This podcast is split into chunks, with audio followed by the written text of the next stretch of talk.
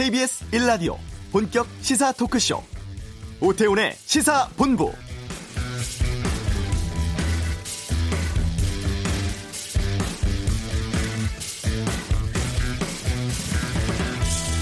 수도권에서 경로를 알 수 없는 코로나십구 산발적 감염이 이어지면서 방역당국 긴장하고 있습니다. 오늘 발표된 신규 확진자 삼십팔 명 가운데 검역과정 한 명을 제외하고 지역 발생 삼십칠 명 나왔고 모두가 수도권에서 발생을 했습니다. 정부가 확산 차단을 위해서 오늘 저녁부터 코로나십구 고위험시설에 대해서 운영 자제를 권고했는데요. 헌팅포차, 유흥주점, 노래방, 실내 집단운동시설 등 여덟 개 업종이 대상이고 영업을 하기 위해서는 소독, 마스크 착용 등 방역수칙 철저히 지켜야 합니다. 위반하면 삼백만 원 이하 벌금, 영업중지에 해당하는 집합금지 조치가 내려지니까요. 또 내일부터는 고일, 중이, 초삼, 사학년 등교 수업 시작됩니다. 감염 위험 계속되고 있습니다. 철저한 방역수칙 준수, 거리 두기 지켜주시길 바랍니다. 오태훈의 시사본부, 어제 통합당 비대위가 공식 활동에 들어갔습니다. 잠시 후 이슈에서 통합당 김연아 비대위원 연결해 말씀 나누겠습니다. 화요일 새 코너 준비했는데요. 첫 순서로 한명수 전 총리 사건 최근 상황 살펴보고요. 이 부 정치화투, 최근 정치 현안에 대한 다양한 의견 듣는 시간 준비하겠습니다. 권용주 차차차, 최근의 전기차 시장 상황 살펴보는 시간 갖겠습니다. 케이비에스 라디오 오태훈의 시사본부, 지금 시작합니다.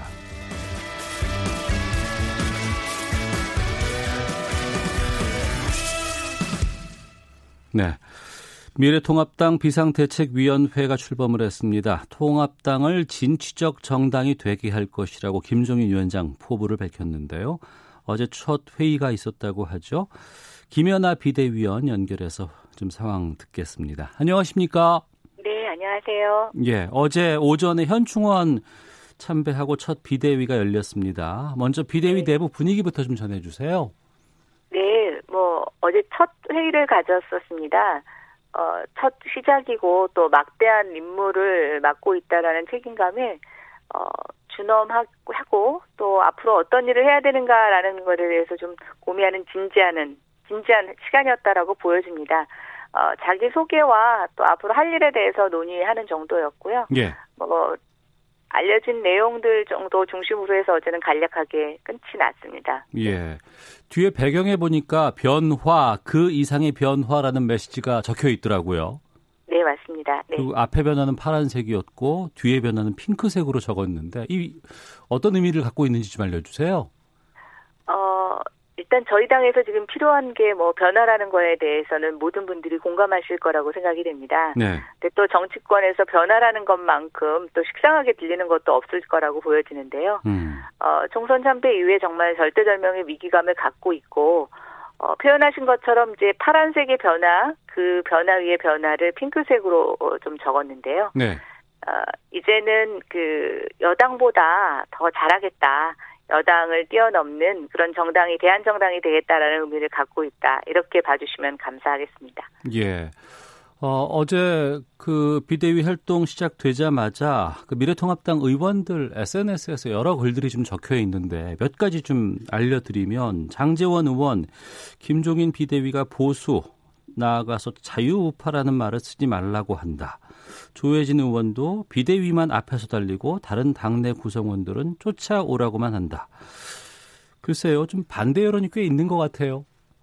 글쎄요, 뭐 아직 반대라고 생각하지는 않고요. 예. 어, 비대위가 이제 이제 첫 시작을 했을 뿐입니다. 음. 아, 비대위 안에서 어제 이제 앞으로 해야 될 일에 대한 논의의 시간이었다면 네. 그 이슈를 갖고 원내에서 도와주지 않는다고 하면 또 함께하지 않는다라고 하면.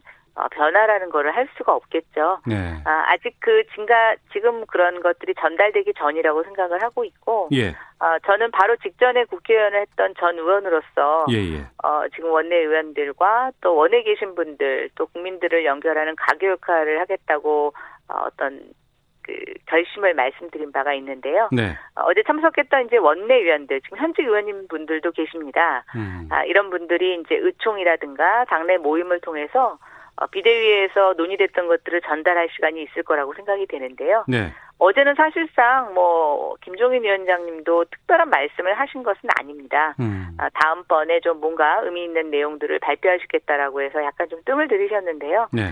결국 그것이 뭐 원내에 전달될 계기는 없었다고 보고 있습니다. 어. 그런데 어, 그런 분위기에 좀 분위기보다는 언론에서 이 비대위에 갖고 있는 관심은 굉장히 큰 것 같습니다. 예, 예. 그래서 어제 그 비대위 첫 회의에 너무나 많은 기사가 쏟아졌는데요. 네. 어, 저도 원내에 있어봤지만 아, 기사만 접하고 아무것도 어, 내용을 전해듣지 않으면 아, 이건 뭐야, 우리한테 아직 전해지지 않은 거야, 이런 오해를 하실 수 있다고 생각됩니다. 어. 근데 저는 그건 오해였다고 보고 있고요. 예. 아마 분명히 이 내용들을 원내 전달하고 전파하고 함께하자고 독려하는 그런 시간적인 절차와 또 절차적인 것들이 있을 거라고 보고 있습니다. 예, 물론 첫날이었습니다만 김연아 비대위원께서 뭐 이십 대 국회에서도 이제 원내에서 활동을 하셨으니까 첫날의 분위기 이십 대와 비교해 봤을 때 좀 많이 달랐습니까?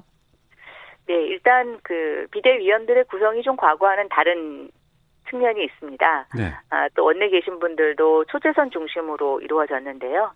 어, 일단 어제의 분위기는 과거보다는 정말 절절하게 변화에 대한 필요성, 또 이제 변화하시면 안 된다고 하는 어떤 그런 긴박성, 이런 것들이 있었던 시간이었고요. 네. 또 젊은 청년들이 한 세 분 정도 계십니다. 그리고 뭐 어제 그 원내에 계셨던 김미애 음. 의원님도 굉장히 젊은 축에 포함되는데요. 네.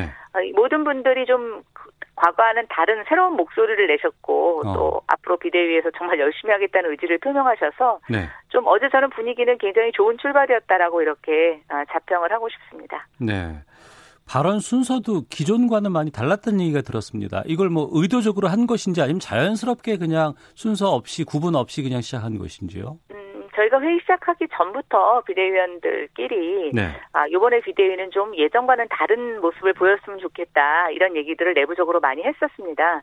아, 발언 순서를 미리 뭐 정하고 들어간 건 아니었는데요. 네. 어, 위원장님께서 공교롭게 발언 순서를 비대위원들한테 먼저 주심으로써 어, 저희가 깨고자 했던 어떤 형식의 틀이 깨지는 그런 결과로도 이어졌습니다.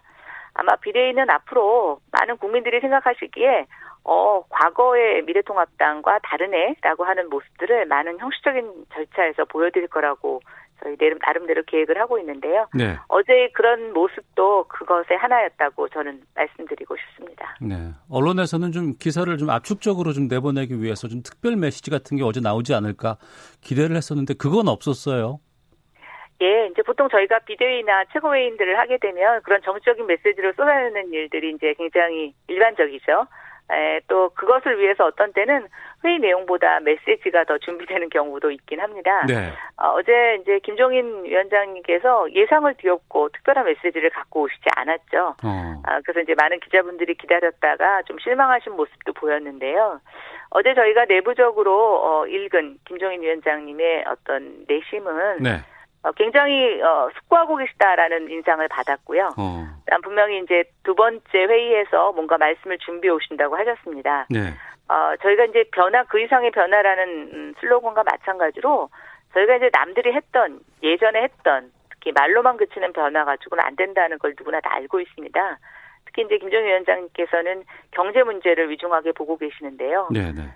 지금의 코로나 사태 이후에 우리가 당면하게 될 경제 위기를 극복할 수 있는 어젠다들에 대해서 고민을 많이 하고 계시고 그런 장고 중에 계신 것으로 보고 있습니다. 어제 뭐 큰 메시지는 아니었지만 진취적이라는 새로운 단어를 이제 이렇게 소개하시면서 뭐 어떤 우리 개혁의 방향에 대해서 약간의 힌트를 주신 게 아닌가 생각을 해봅니다. 네. 김종인 비대위원장이 워낙에 메시지 관리에 탁월하신 분으로 좀 잘 알고 네, 있어서 어제 네, 특별 메시지가 좀 나오지 않을까 싶었는데 그럼 두 번째 회의에서 메시지가 좀 나오지 않을까 싶은데 언제 예정돼 있어요? 어, 목요일 날 저희가 월요일 목요일 날 이렇게 일주일에 두 번 회의를 갖습니다. 예. 이번 주 아마 목요일이 두 번째 회의가 될 것 같습니다. 어. 그리고 이제 그 김종인 비대위에서 경제 방점 찍은 것 분명해 보입니다. 네. 그 비대위 산하의 경제혁신위원회 신설하기로 했다고 들었는데 여기서 어떤 역할을 맡게 되는 것인지 구성원들은 누가 참여하게 되는지요? 어, 일단 아직 구체적인 언급은 없으셨고 어제 저희가 이제 커다란 커다란 측면에서의 역할 분담만 있었습니다. 네. 어, 저희 비대위 안에서도 경제혁신위원회에 참여하시는 의원들이 있을 거고요. 어, 지금 경제라는 것이 저희가 한 번도 경험하지 못한 상황이지 않습니까? 네. 예, 그러다 보니까 외부의 전문가 그룹에 초청도 많이 있을 거라고 생각이 됩니다. 어, 지금 인선에서는 조금 내부적으로 고민을 하고 계신 것으로 알고 있고요. 예. 아마 뭐 이번 주 내에 다 이루어지지 않을 수도 있지만 음. 어쨌든 경제혁신위원회라는 것을 큰 줄기로 해서 저희 비대위의 활동이 좀 이루어지지 않을까라는 기대를 해봅니다. 네.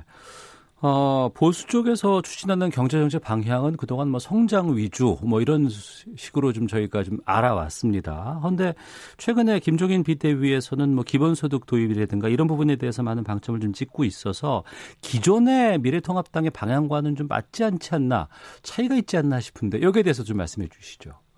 네, 뭐 기본적인 차이가 있다라고 보실 수도 있겠지만 네.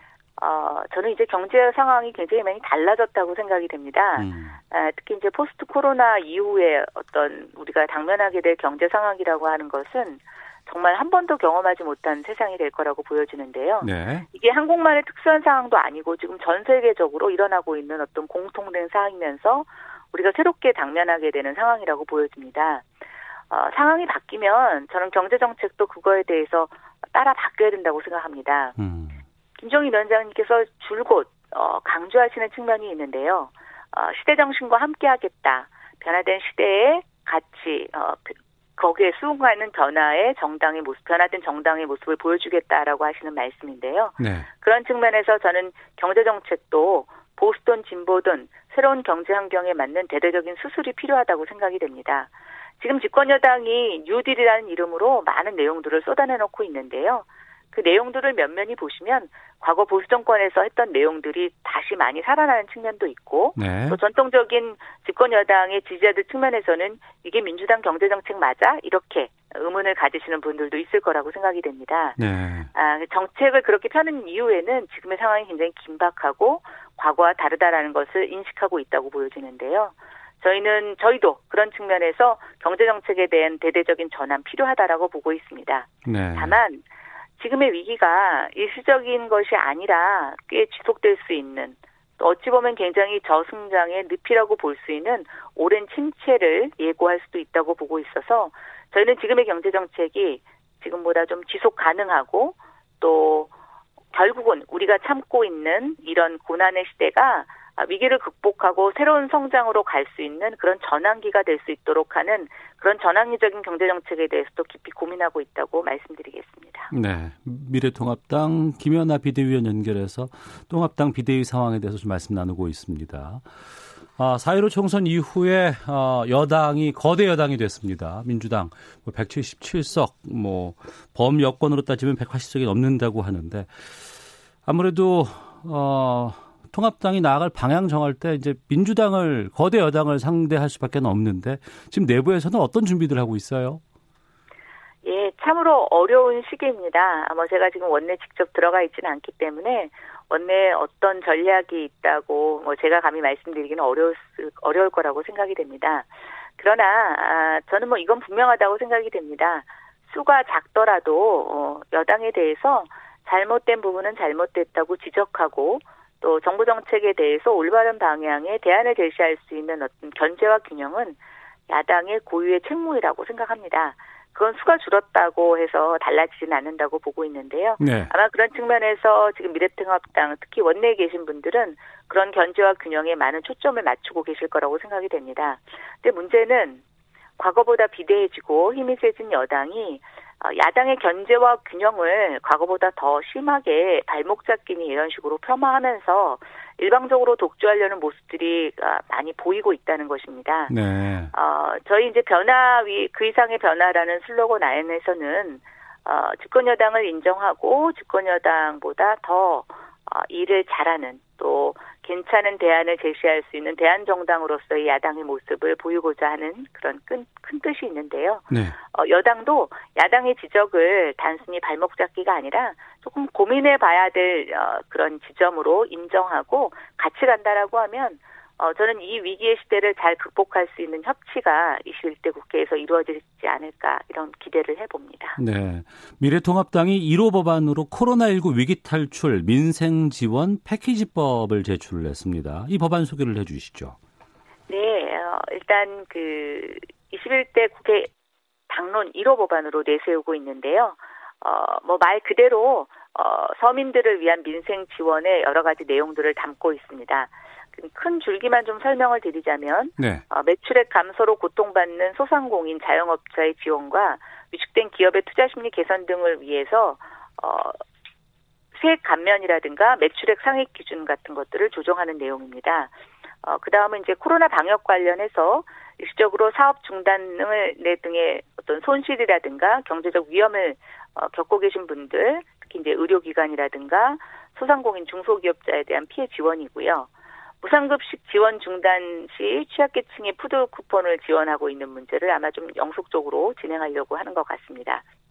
어린이집과 유치원의 휴원, 학교의 휴교 등으로 인해서 아이 돌봄이 필요한 근로자를 위한 제도 활성화도 이번에 내용이 담고 있고요. 예.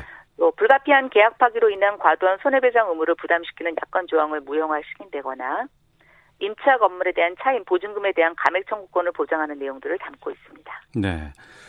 아, 지금 경제 위기 때문에 예, 대규모 삼 차 추경을 정부가 지금 추진한다는 입장인데 이 삼 차 추경에 대한 입장도 좀 밝혀주시죠. 아, 글쎄요, 뭐 내부적으로 삼 차 추경의 내용을 좀 봐야, 봐야 구체적으로 말씀드릴 수 있을 것 같습니다만 지금 뭔가 대대적인 재정 확 투입을 통해서 경제를 살려야 된다라고 하는 위기 의식에는 공감을 하고 있습니다. 아, 위원장님께서도 말씀하셨지만 아, 내용과 취지가 큰 무시. 무리가 없다면 아마 국회에서 같이 논의될 거라고 생각이 되고 또 적극적으로 네. 협조할 것이라고 생각이 됩니다. 다만 이제 삼 차 추경에 앞서서 지금 원구성을 갖고 좀 여야가 갈등을 보이고 있는데요. 네네. 어, 집권 여당이 책임 있는 모습으로 삼 차 추경을 정말 적극적으로 추진하고 또 조기에 시행하고 싶다고 하면 어, 원내 구성에 있어서 야당에게 조금 협조하는 모습을 보이는 것도 저는 국민에게 신뢰를 얻는 방법이라고 생각이 돼서 좋은 타결이 이루어지기를 기대해 봅니다. 네, 그럼 원구성 협상과 삼 차 추경이 좀 연계되어 있다고 보시는 거네요. 아무래도 국회 지금 이십일 대 개원과 관련이 있기 때문에 네. 원구성 협상이 안 되는데 개원이 원활하게 이루어질 리 없고요. 네.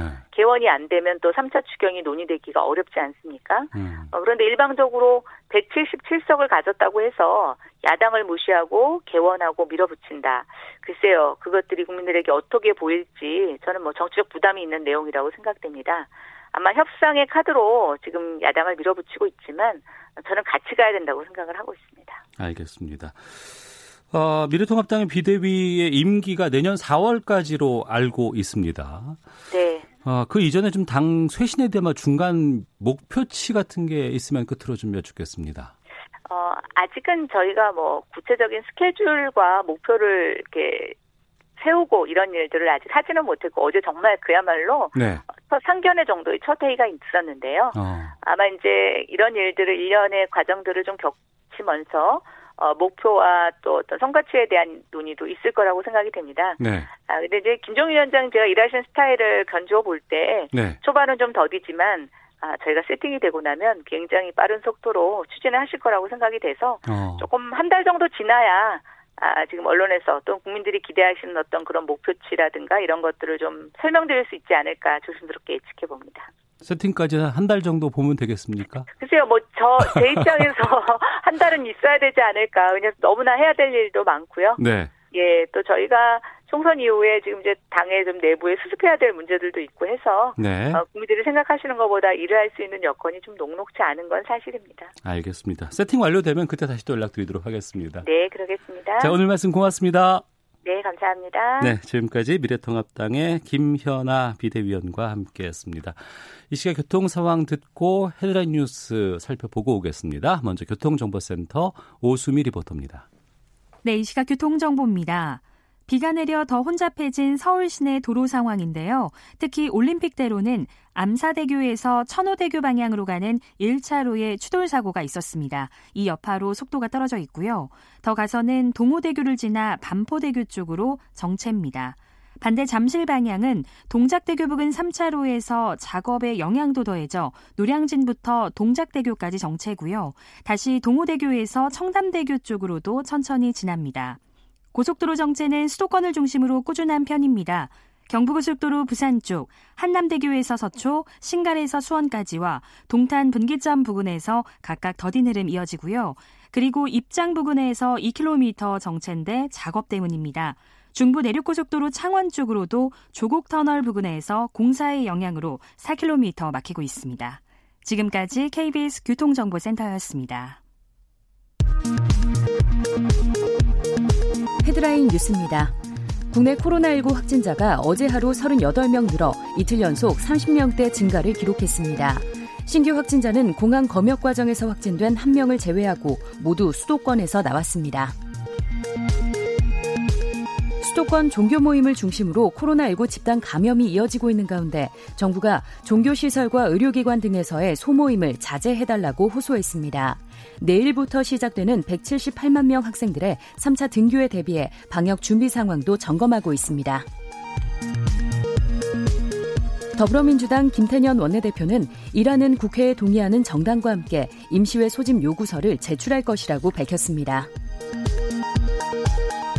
미래통합당 주호영 원내대표가 국회법에 따라 오는 오일 첫 임시회를 열겠다는 민주당을 향해 법대로를 외치지 않은 독재 정권이 없다면서 심지어 히틀러의 나치 정권까지도 법치주의를 외치면서 독재를 해왔다고 비판했습니다. 지난해 달러화 기준 한국의 일 인당 국민 총소득이 십 년 만에 가장 큰 폭으로 줄었습니다. 지금까지 라디오 정보센터 조진주였습니다.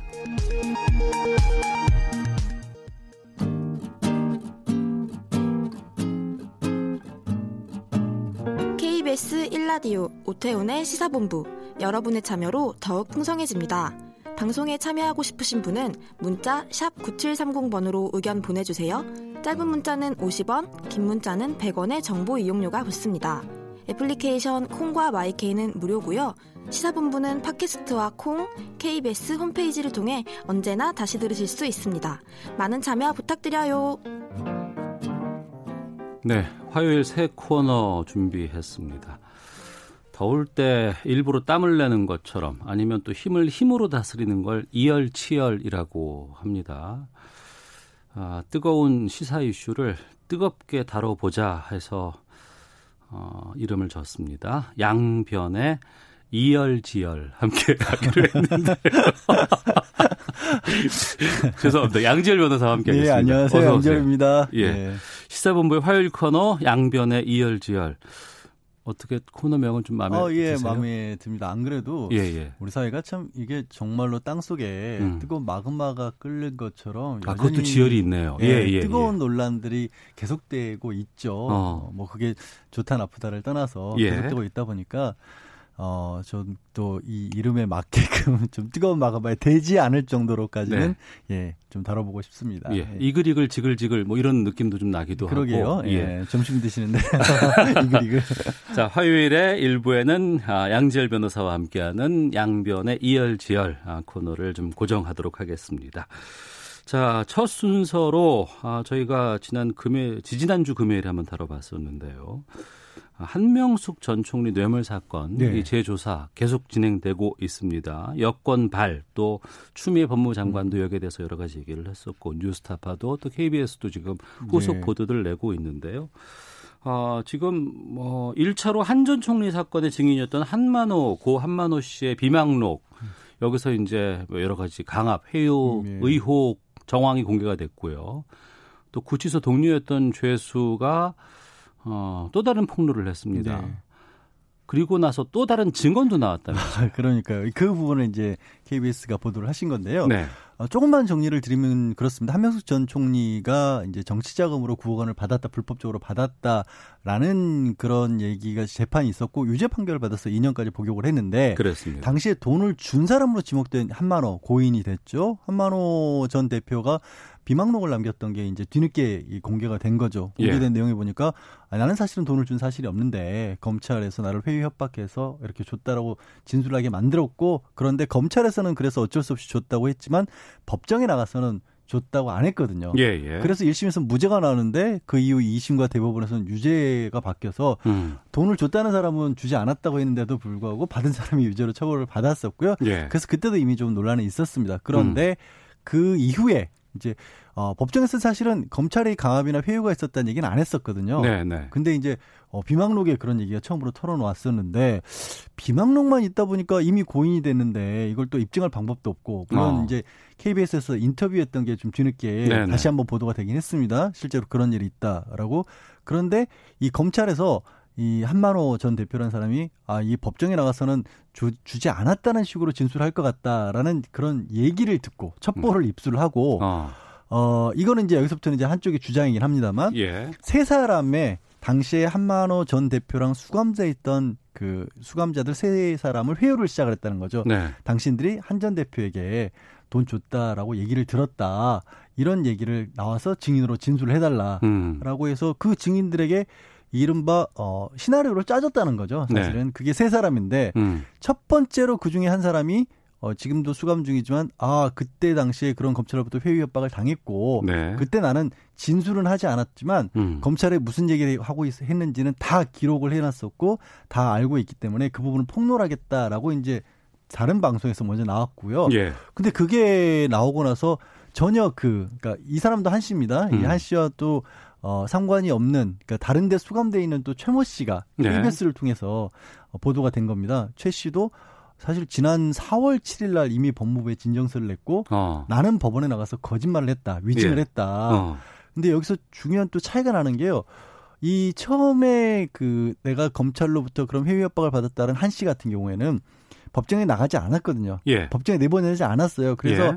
이 사람은 사실은 당시에 검찰로부터 무슨 어, 일을 겪었다라고 얘기를 해도 본인에게 불이익이 돌아가는 상황은 아닌데 어. 이 최모 씨, 케이비에스에서 보도한 최모 씨 같은 경우는 그때 검찰에 나가서 검찰이 불러서 법정에 나가서 진술을 했던 겁니다. 그 지, 진술을 바꾸게 되면 위증죄가 되는 거 아닌가요? 그 사람 본인도 모해 위증죄로 처벌을 받을 수가 있는 거예요. 예. 그러니까 처벌을 감수하고 지금 이런 얘기를 했다라는 게 어. 굉장히 좀... 어, 이, 그럼 지금 시선을 더 집중시키는 그런 상황이고요. 예. 사실 한만호 전 대표 비망록이 나왔을 때도 저는 굉장히 충격을 받았거든요. 네. 이게 사실이라면 음. 어 이거는 정말 뜨거운 일이죠. 정말 이열지열 코너에 맞을 만큼 전직 국무총리를 네. 누명을 씌워서 처벌을 했다는 그런 주장이 나온 거니까 음. 굉장히 놀랄만한 일이었는데 이후에 지금 그 일을 그 주장을 뒷받침하는 주장들이 연이어 나온 그런 셈입니다. 네, 검찰의 수사에 의해서 기소가 됐고 또 재판이 있었고 대법원까지 가서 형이 확정이 됐고 형을 네. 다 살고 나오셨어요. 형을 더 살았을 뿐만 아니라 그때 받았다는 그 불법 정치자금 구억 원을 지금 갚고 계십니다. 그 팔억 구천만 원인가요? 네. 이 정도의 그 지금 금액을 다시 또 갚고 있는 추징을 당했으니까. 거예요. 아, 네. 예, 네. 추징금. 네. 어, 그런데. 그 고 한만호 씨의 비망록만 있다고 해도 충격이었다고 말씀하셨는데 네. 이것을 뒷받침할 지금 이후에 증언들이 계속해서 나오고 있잖아요. 네, 그러니까 이게 오 이게 점점 진짜 이 한만호 전 대표의 망인이 남긴 주장이 맞는 건가라는 그런 상황이고요. 네. 또 하나 이제 추이가 말씀드렸다시피 이 그 그때 당시에 법정에서 진술을 하지 않았다가. 다시 이제 이번에 새롭게 얘기가 나온 그 증언을 할 뻔했던 한 씨라는 사람 같은 경우에는 말씀드린 것처럼 본인은 처벌될 가능성이 없고 예. 본인도 지금 올해 수감 중이긴 하지만 지금 새롭게 케이비에스에서 보던 최 씨 같은 경우에는 이미 지난 사월에 그런 얘기를 또 했다. 별개로. 음. 예. 그러니까 지금 그 증언한 한 씨와 한 씨 내용을 보던 엠비씨나 뉴스타파에서도 이 최모 씨도 그런 진정을 했다는 건 모르고 있었던 것 같거든요. 어. 그게 더 놀라운 일이에요. 비슷한 시점에 공교롭게. 네. 그리고 사실 추미애 법무장관 얘기는 안 할 수가 없는데 네네. 한만호 전 대표의 비망록이 알려지고 나서 사월 이십일로 제가 기억합니다. 국회에 가서 네. 이제 국회의원들이 그 부분을 물어봤을 거 아닙니까? 예. 그러니까 굉장히 원론적으로 혹시 검찰의 수사가 잘못된 부분이 있으면 음. 조사해 볼 수는 있죠. 라는 식으로 얘기를 했거든요. 원론적인 답변이었는데. 네, 원론적인 답변이었는데. 예. 근데 말씀드린 것처럼 최모 씨가 법무부에 진상을 어, 한 게 사월 칠일이었어요. 예. 그러니까 아마도 추미애 장관은 음. 그런 내용에 대해서 이미 알고 있었던 거죠. 어쩌면 아. 어, 자체적으로 어떻게 보면 조사를 해봐야겠다는 것을 좀 작업에 들어간 이유였는데 네. 어, 그렇게 좀 원론적인 얘기만 하셨던 게 아닌가. 음. 이게 뭐 탓하는 게 아니라 네. 법무부에서는 상당 부분 그 조사에 좀 좀 착수해 있는 상황이 아닌가 조심스럽게 짐작해 볼 수 있는 그런 법무부는 그렇다고 하고 그러면은 애초에 뉴스타파에서 비망록을 공개를 했을 때 검찰 쪽에서는 이건 좀 허무맹랑하다. 네.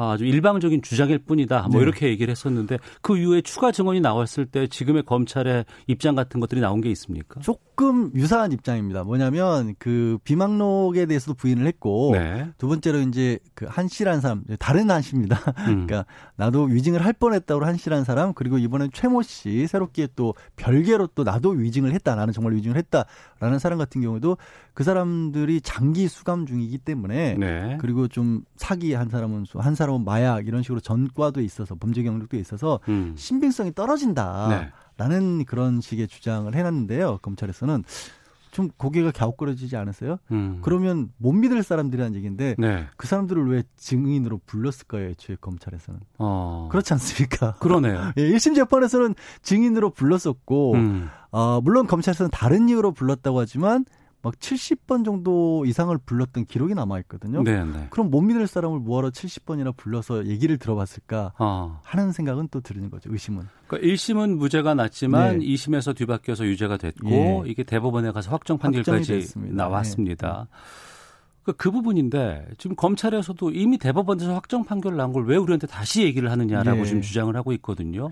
근데 이렇게 여러 가지 증언들이 좀 바뀌는 부분들이라든가 음. 어, 뒷받침할 만한 증거 같은 것들은 많이 없는 상황 같은데 예. 왜 이게 대법원에서 확정 판결이 나왔을까라는 궁금증이 있어요. 그 부분이 사실 재판에서부터 그 재판 결론에 대해서부터 논란이 많았던 게 첫 번째 재판 무죄 나왔을 때는 재판이 이십삼 번이 열렸습니다. 네. 그런데 이 심 재판에서는 네 번 열렸어요. 일 심을 뒤엎는 재판이었는데 네 번 안 열렸어요. 네 번 열렸고 어. 더 사실 가장 문제는 그 한만호 돈을 줬다는 사람. 예. 그 사람이 일 심 법원에 나와서 나는 돈을 주지 않았다라고 얘기를 했는데 예. 그러면 이거를 유죄로 바꾸려면 최소한 한전 대표 말이라도 직접 불러서 들어봐야 되는데 이 심에서도 예, 이 심에서도 예. 안 불렀습니다. 음. 그러니까 돈을 줬다는 사람은 아예 부르지도 않고 아니야 이 사람이 검찰에서 한 얘기가 맞아. 라고 하면서 검찰에서 진술한 내용을 가장 중요한 근거로 해서 유죄를 선고한 거고 네. 그게 대법원에서도 받아들여졌기 때문에 그래서 이 재판 자, 그러니까 검찰의 수사도 의혹이 있는 거고 음. 당시에 어찌 보면 법원의 재판도 이게 정상적인 재판인가 하는 의문표를 던질 수밖에 없죠. 우리가 법원의 판단은 물론 존중해야 되는 입장입니다만 어, 존중은 해야 그러니까 저는 이렇습니다. 법원의 판단을 존중한다는 부분이 음. 법원의 재판에 대해서 아무 물음표도 던지지 말라는 얘기는 아닙니다. 예. 사실은. 그러니까 법원의 재판을 존중하는 것 자체가 우리 국민들이 법원의 재판에 관심을 가지고 비판을, 음. 비판을 해야 하는 것이 오히려 맞는 거다. 네. 법원의 재판이라기보다는 국민의 재판을 법관이 대신 내려주는 거지 않습니까? 민주주의 음. 국가이기 때문에. 그렇죠. 예. 청취자 원희님께서 양지열 변호사님 반갑습니다. 한명수 전 총리 사건 재수사 가능할까요? 라는 질문 주셨는데 재수사가 됐건 아니면은 여러 가지 감찰일로 확인이 되건 음. 아니면 재심까지도 본다고 한다 그러면 어떤 것들이 좀 유력해 보여요? 지금 말씀드린 것 중에 그 최모 씨라는 사람은 법정에서 진술을 했기 때문에 예. 그 사람이 지금 번복한 내용이 사실이라면 위증을 한 거죠. 어. 위증을 한 것이고 단순 위증이 아니라 한 전 총리를 억울하게 죄를 씌우게 한 위증을 한 거기 때문에 때문에 모해 위증이 되는 겁니다. 모해 위증죄. 네. 그리고 예. 그것을 실제 주장대로 검찰이 시켰다면 검찰도 모해 위증을 교사한 셈이거든요. 네. 그래서 그 부분은 십 년의 공소시효이기 때문에 내년까지는 아직 공소시효가 남아 있습니다. 네. 그렇게 해서 만약에 그 부분에 판결을 받을 수가 있다. 수사를 음. 재수사를 해서 그럴 경우에는 이 한 전 총리 사건 자체도 그런 거짓 주장으로 그러면 유죄를 이끌어낸 거 아닌가라는 네. 쪽으로 다시 한번 재심을 해볼 수가 있겠죠. 어. 가장 유력한 부분은 그런 겁니다. 물론 그 과정에서는 어, 검찰에서 뭐 법무부에서 과거사위원회 뭐 한 번 음. 했습니다만 당시 지난해 지지난해 한 한 전 총리 사건은 포함이 안 돼 있었거든요. 예. 뭐 과거사위원회 같은 것이 꾸려질 수도 있죠. 음. 이 사건이 공수처로 풀 수도 있습니까? 공수처가 갈 가능성은 있습니다. 네. 왜냐하면 이제 공수처의 수사 대상 중에 검찰이나 법원 또 고위직 공무원의 비위와 관련된 부분이고 명백하게 의혹이 사실이라면 비위가 있다라고 볼 수밖에 없지 않습니까? 네. 그래서 이제 말씀드린 것처럼 그렇다고 해서 공수처에서 바로 인지를 하기보다는 음. 그 전에 다른 기관에서 모의 위증이 됐든 아니면 과거사위원회를 통해서 뭔가 문제가 있다라는 부분이 좀 일차적으로 소명이 되면 네. 거기서 이제 혐의점이 나오겠죠. 수사를 어. 할 수 있는 단서가. 예. 그러면 공수처에서도 할 가능성이 생기겠죠. 어. 이 한명수 전 총리 사건은 지금 현재 진행형으로 계속해서 지금 이게 살아있는 거기 때문에 예. 양변의 이열지열에서 계속해서 좀 이 내용 좀 짚어서 살펴보도록 하겠습니다. 자, 오늘 첫 순서 양지열 변호사와 함께했습니다. 오늘 말씀 고맙습니다. 네, 고맙습니다. 예, 잠시 후 이 부 정치화투 준비되어 있습니다. 원 구성 협상에 난항 겪고 있는 상황 직접 들어보고요. 권용주 차차차 전기차 보조금 어떻게 운영해야 할지 대책 알아보는 시간 갖도록 하겠습니다. 잠시 후 이 부에서 이어집니다.